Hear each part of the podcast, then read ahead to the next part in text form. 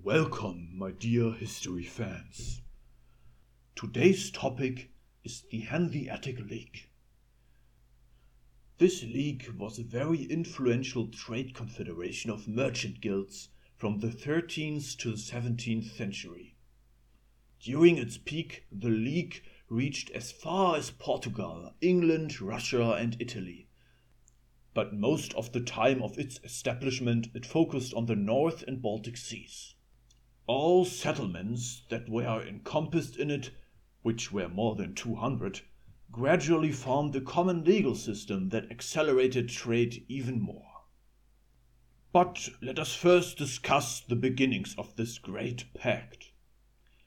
As early as by the ninth century, Scandinavians led the international trade in the Baltic Sea.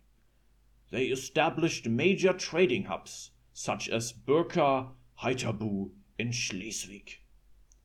Historians still argue when exactly this expansion led to the creation of the Hanseatic League, but many agree that it was around 1150. In that year, Lübeck, a major town in the north of Germany, was rebuilt. This claim is emphasized by the fact that German cities achieved domination of the trade in the Baltic Sea during the 13th century and by that time Lübeck became a central hub for the trade with Scandinavia and all other northern cities. The term Hanse appeared the first time in 1267.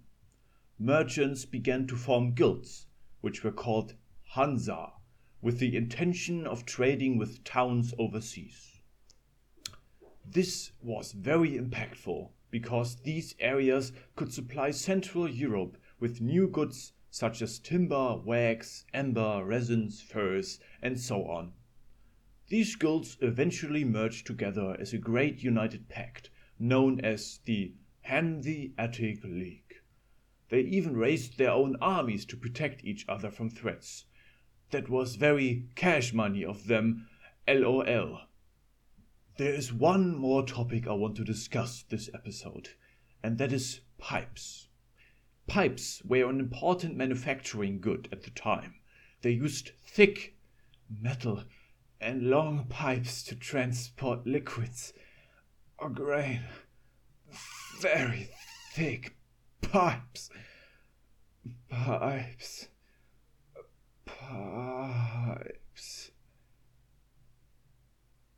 Ah. If you are intrigued and want to know more, you can check out my YouTube channel. The link can be found in the description of this podcast episode. And now I just have to thank you all for listening. Goodbye.